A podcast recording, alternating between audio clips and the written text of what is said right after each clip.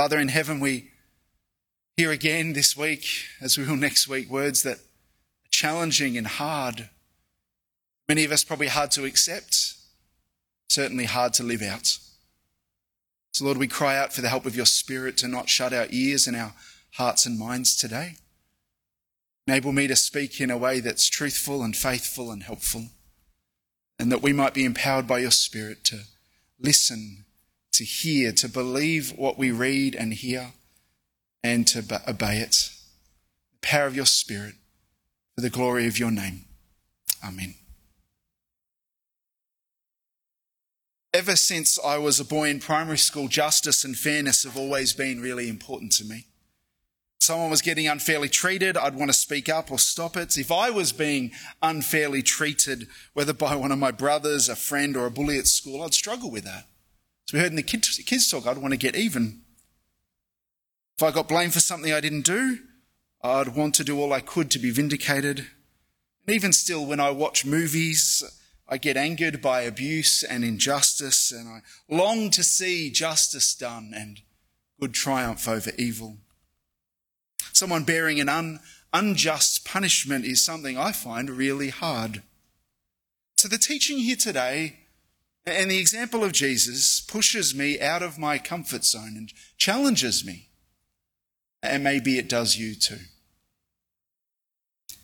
Last week in 1 Peter chapter 2 verse 12, God's word said, live honorably among unbelievers so that when they slander you as evildoers, they'll see your good works and glorify God when he comes. Peter, inspired by the Spirit, said, submit to all human authorities and do good. And it's God's will to silence the foolish by doing good. Verse 15. He writes to people, free people, he said, didn't he? Those who've been set free spiritually, free from sin and death through faith in Jesus. It's good to keep these things in mind, for that is the context of what we're looking at today. And as Peter continues this theme of submission and doing good, he focuses on not the rich and influential and powerful, the lowest and weakest in the social order, the slaves.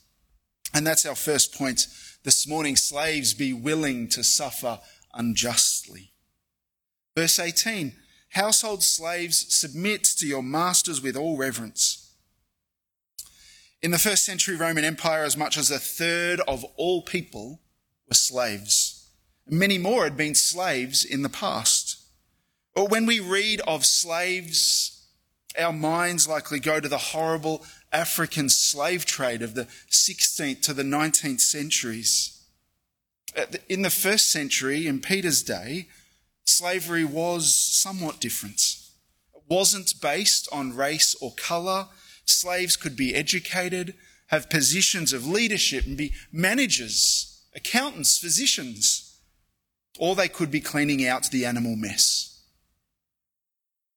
They could own property some of them could purchase their freedom.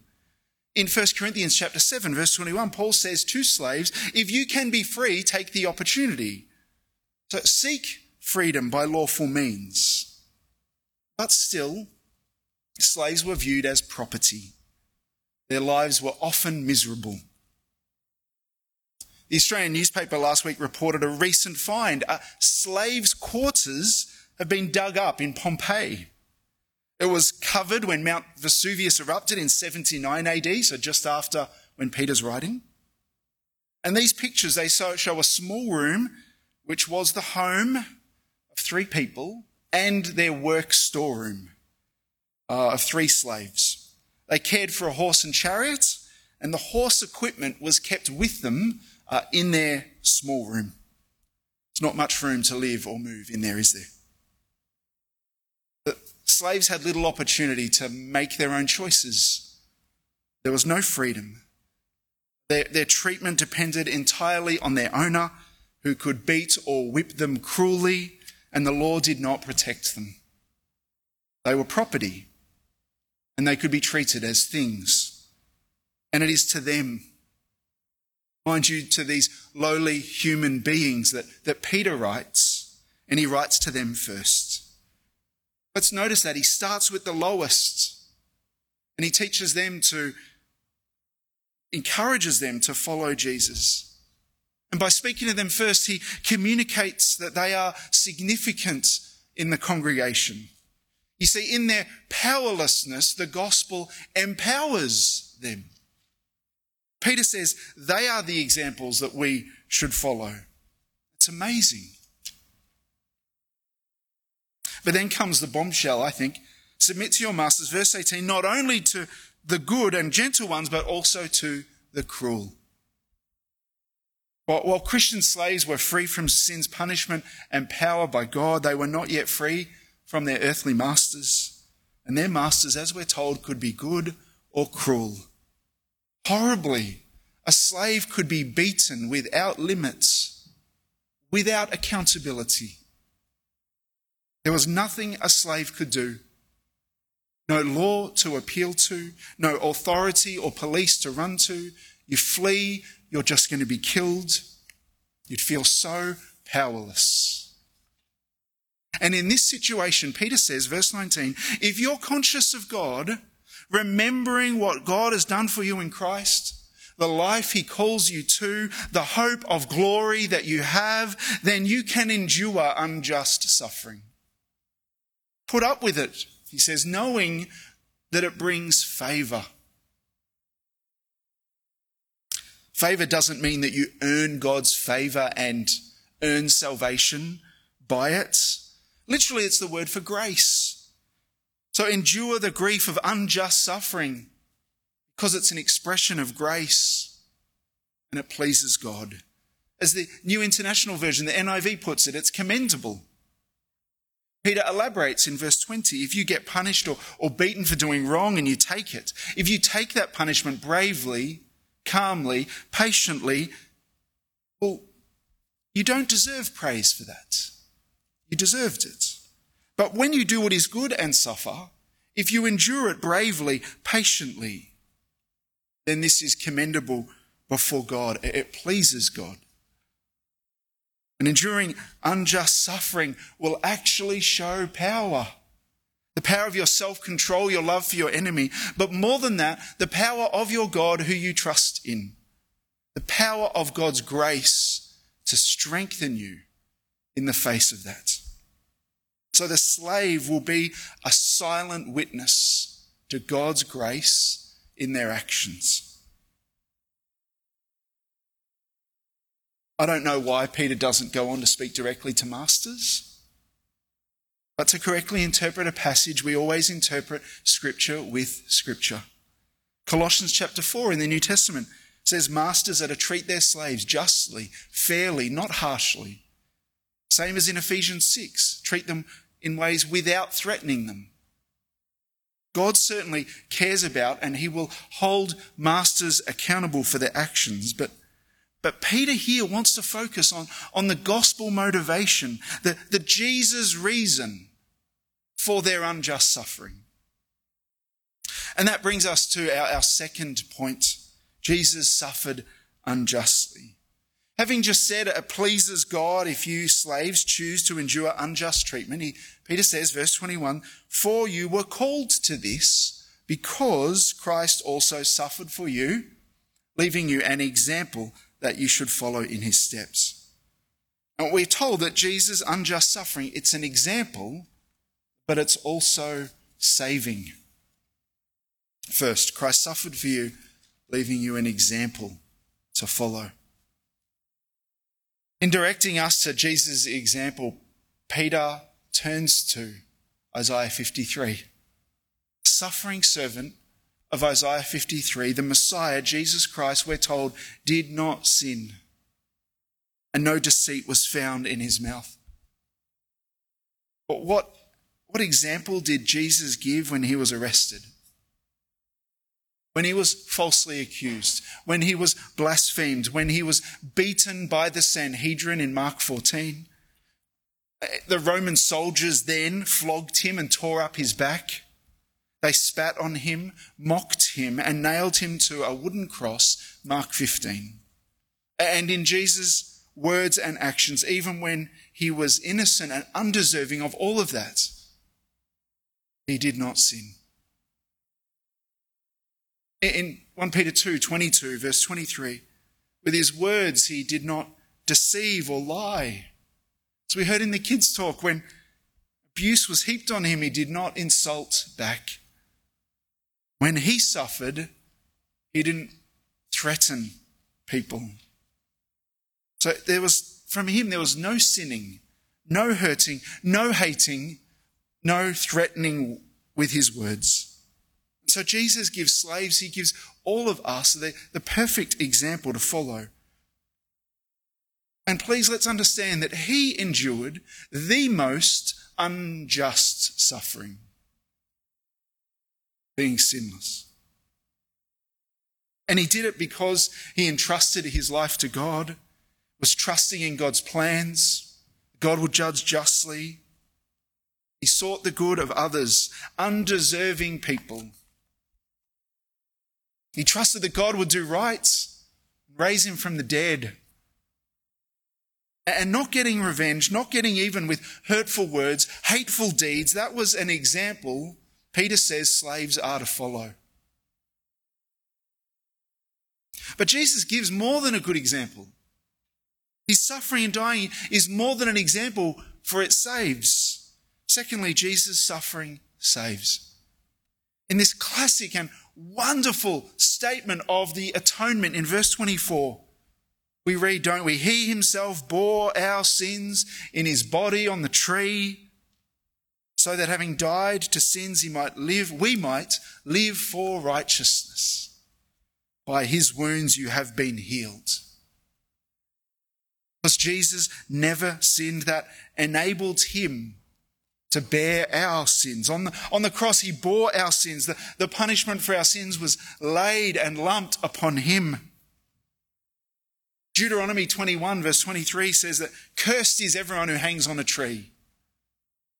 And that points to Jesus, who was hung on a cross, a wooden cross and was cursed for us, suffering our judgment, the judgment we deserved in our place. He suffered hell for us, the just punishment for our sins. And quoting Isaiah 53, verse 5, Jesus' wounds heal us. What transformative and comforting words to the slave who has been unfairly beaten by their master for doing no wrong. For the slave who has wounds, weeping blood. In Jesus comes this promise of healing. By the stripes of his flogging, by his piercings, and by the punishment for our sins that was laid on him to death, he heals us. He heals our broken relationship with God, forgives our sins which separated us from God. This is only for those who put their faith and trust in Him. So I ask you this morning is Jesus your Saviour and Lord? If you've not turned to Him and trusted Him with all your heart so that He's Lord of your life, then you miss out. The only ones healed and saved are those who have Christ as their Saviour and their Shepherd. But you can turn to Him today and trust Him today. Only He never sinned and can save us from our sins and the just judgment that we all deserve in hell. And if we've relied on Jesus to save us, we may endure the wounds of living in a fallen world and the wounds from unjust suffering. But God promises full and forever healing, not always now, but when we're given new immortal bodies in heaven. Brothers and sisters, how good is that going to be? Perfect and forever healing. How good is that going to be? What a huge thing, a, momentous hope that would give to a suffering slave. And a wonderful truth It's a momentous hope for, for you in your suffering. Jesus is the one who saves and forgives, and yes, will one day heal. And through him also comes belonging. Verse 25, for we belong to the great shepherd. We're all like, we're all like sheep who've gone astray and wandered off. We've not followed in the great shepherd's steps. We've been selfish and sinful. Too often we hurt back with our words, we hit back with our actions, like I was guilty of with my brothers many a time as a child, seeking to get even. And he's the good shepherd who, laid down his life for, for me, sheep, and he now guides me as my shepherd. says that living my way is best. Living his way is best. And his living his way, it's expressed in verse 24 that, that we dive, we've died to sins that we might live for righteousness. We've died to sin's power and its punishment. We've been forgiven and justified. That means we're right with God. And now our justification, being right with God, it flows into sanctification. It results in sanctification. These two things are connected.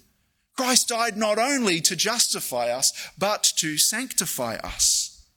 So we could and we would live God's way, live for righteousness, follow in Jesus' steps. And part of us following Jesus as his sheep, his disciple, is being willing to suffer like Jesus, suffer unjustly too. And so, point three is are we willing to suffer unjustly? Peter is firstly t- talking to slaves here. By the grace of God, we're not slaves. We're free people who, on the whole, I think, believe we have rights. That can mean that we think that we're entitled. That can make it harder for us. For, like me, many of us, we hate suffering especially unjust suffering and it's not fair. And then again, there's some people who are happy to inflict suffering. Sadly, this passage is one of those used by church going abusers to justify their abuse. Can I say clearly and categorically that this passage does not justify cruelty, mistreatment, or abuse? The Presbyterian Church of Victoria is firmly opposed to all forms of abuse. And as our denomination's statement on domestic and family violence says, any attempt to twist the biblical teaching to satisfy to satisfy Sorry, let me start again. The statement says any attempt to twist the biblical teaching to tacitly sanction domestic violence or abuse is a gross perversion of the Bible's teaching. Statement and much more to it can be found on the PCV Safe Church website. Peter was writing to slaves who had no power to change their situation, no legal avenues to turn to. Encourage them to remember Jesus, to follow his example of being willing to suffer unjustly. That does not in any way justify or excuse the behavior of those cruel masters who will be judged for their own sins. And for a person today, whether a boss, a parent, a spouse, a woman, or a man, to use scripture to justify their sin is offensive. It is spiritual abuse. Abuse can be sexual, physical, emotional or verbal, social, financial, and or psychological. And abusers who interpret scripture through a clouded, self-serving lens distort the biblical truth and squeeze out the greatest commandments to love God and love others. I recommend Steve Hopp's article, A Hidden epidemic that God hates on the Gospel Coalition website. I'm going to say more about this in regard to marriage next week, but abuse is sinful and escape from it is not sinful.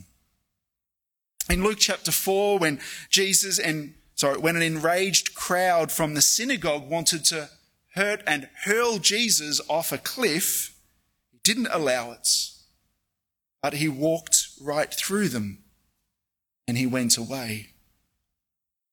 When Jews wanted to kill Paul in Acts 9:24, he fled and escaped. When he was arrested in Jerusalem in Acts 22, the Romans were about to flog him without a trial. Paul appealed to his Roman citizenship, to the law. Later, when Peter stood before governor, when Paul stood before Governor Felix, he appealed to Caesar. We see here the apostle using the law for his protection and his purposes. If you're being abused, don't retaliate. Don't sin back. You can entrust yourself to the God who judges justly while still speaking up, seeking help. Whether that help is from a friend, a, a Christian leader, safe church units, or by ringing 1 800 Respect. In 1 Samuel chapter 20, Jonathan helped his friend David flee and escape from a harmful, life threatening situation as from Saul's murderous jealousy and hatred. Like that in love, we should seek to help and advocate for and protect those in danger too. May I say, I thank God too for organisations like International Justice Mission, IJM, who are seeking to stop slavery in our world today. With those qualifiers, I, want to bring us back to the main points and to challenge us with the, the teaching of 1 Peter chapter 2. Our Lord Jesus suffered unjustly to save us from our sins and to set us an example to follow. We're not to take revenge, not hurt back. We're not to hit back or yell back but love and patiently endure? Will you be willing to suffer unjustly and do it because Jesus did that for you? As your choice. Following the, following the example of Jesus in your home, your school, your workplace, it's going to mean not lying, even to protect yourself, not threatening, not insulting, in your words, not retaliating, not getting even. It might mean when someone at school or home calls you names, you don't call them names back. You don't get them back some other way either. You endure it, you endure it, and you patiently put up with it. And I know that hurts. No, it's really hard. And yes, if the bullying continues or worsens, seek advice, speak up, point is, though, revenge and retaliating is not okay. Maybe, maybe your spouse has had a really hard day. They're overwhelmed by stress. They raise their voice, get impatient, even angry. Maybe you bear the brunt of that. You can choose to endure that and, like Jesus, not hurt or threaten or insult in return but forbear in love. I think a marriage needs lots of forbearance. What about at work? Because of the Christian foundation that both Britain and Australia have had, we are blessed to have many laws which protect people's dignity, human dignity and rights. We should be thankful that we have legal protections and that we are not slaves without protection. Personally, there's things like the pandemic bill in Victoria that concern me. Still, we have much to be thankful for. In our workplaces, while sometimes frustrating, we can be thankful for the role of WorkSafe and unions and HR departments which seek people's well-being. And while we, we may turn to them, let's still apply the principle of enduring forbearance first and not use the law to retaliate or get even. Maybe at work, for example, you're blamed for something you didn't do. You're accused unfairly. You suffer unjustly. How would you respond? You can choose to stay quiet, to not put in a formal complaint. You can choose not to defend yourself or think about my own rights first. And how dare they? But instead, we can choose to think about Christ and what he went through for us. You can choose to bravely, calmly, patiently endure the hardship, trusting that God will judge justly and follow and please Jesus, who endured worse hardship for you. In what context does God want you to not return insult for insult, to not threaten, to not hurt, but be willing to suffer? Scripture encourages slaves and all of us to do good and to be willing to suffer unjustly. I admit, though, brothers and sisters, to be told it's good and commendable to endure unfair suffering, it can seem unbelievable. To be asked to accept injustice without retaliating seems unbelievable.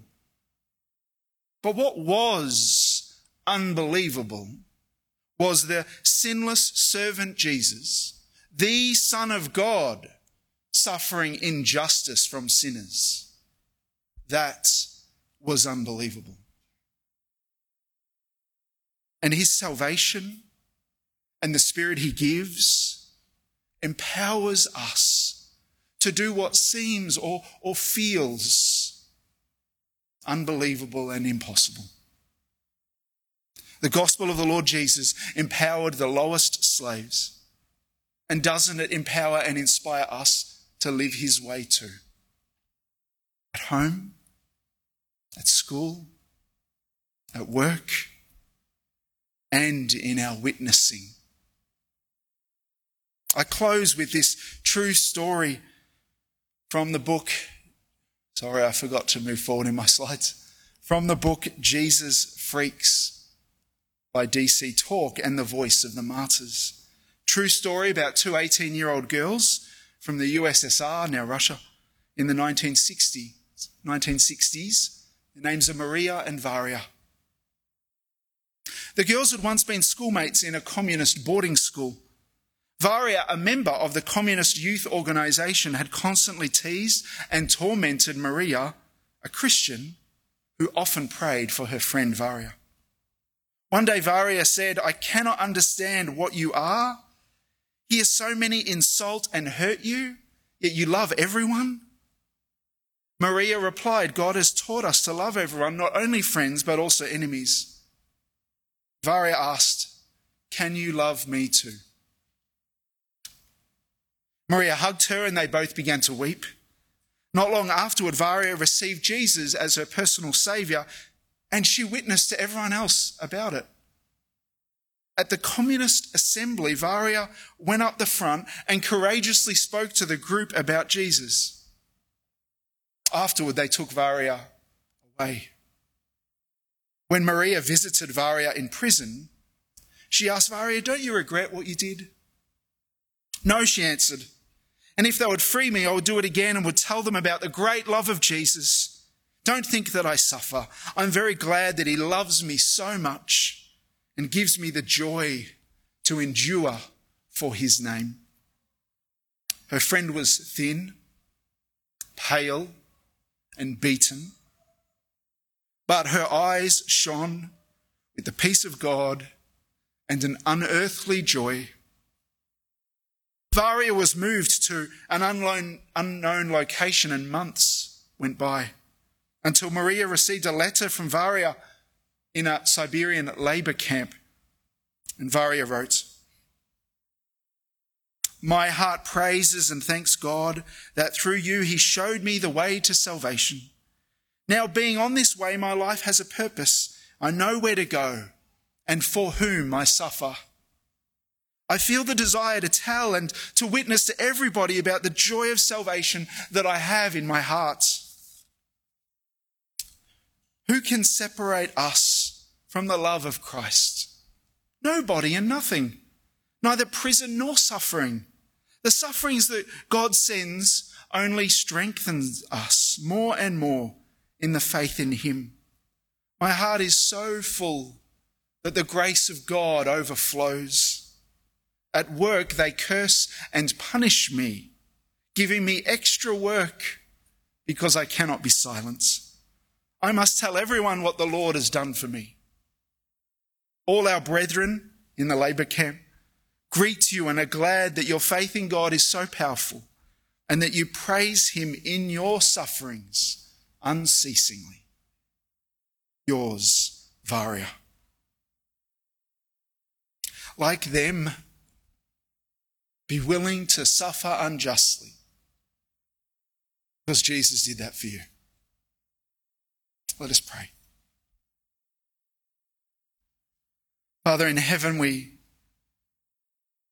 thank you for the Lord Jesus who bore the unjust, completely unfair punishment as our sins were laid on him. Thank you that by them we are justified and forgiven, saved and sanctified.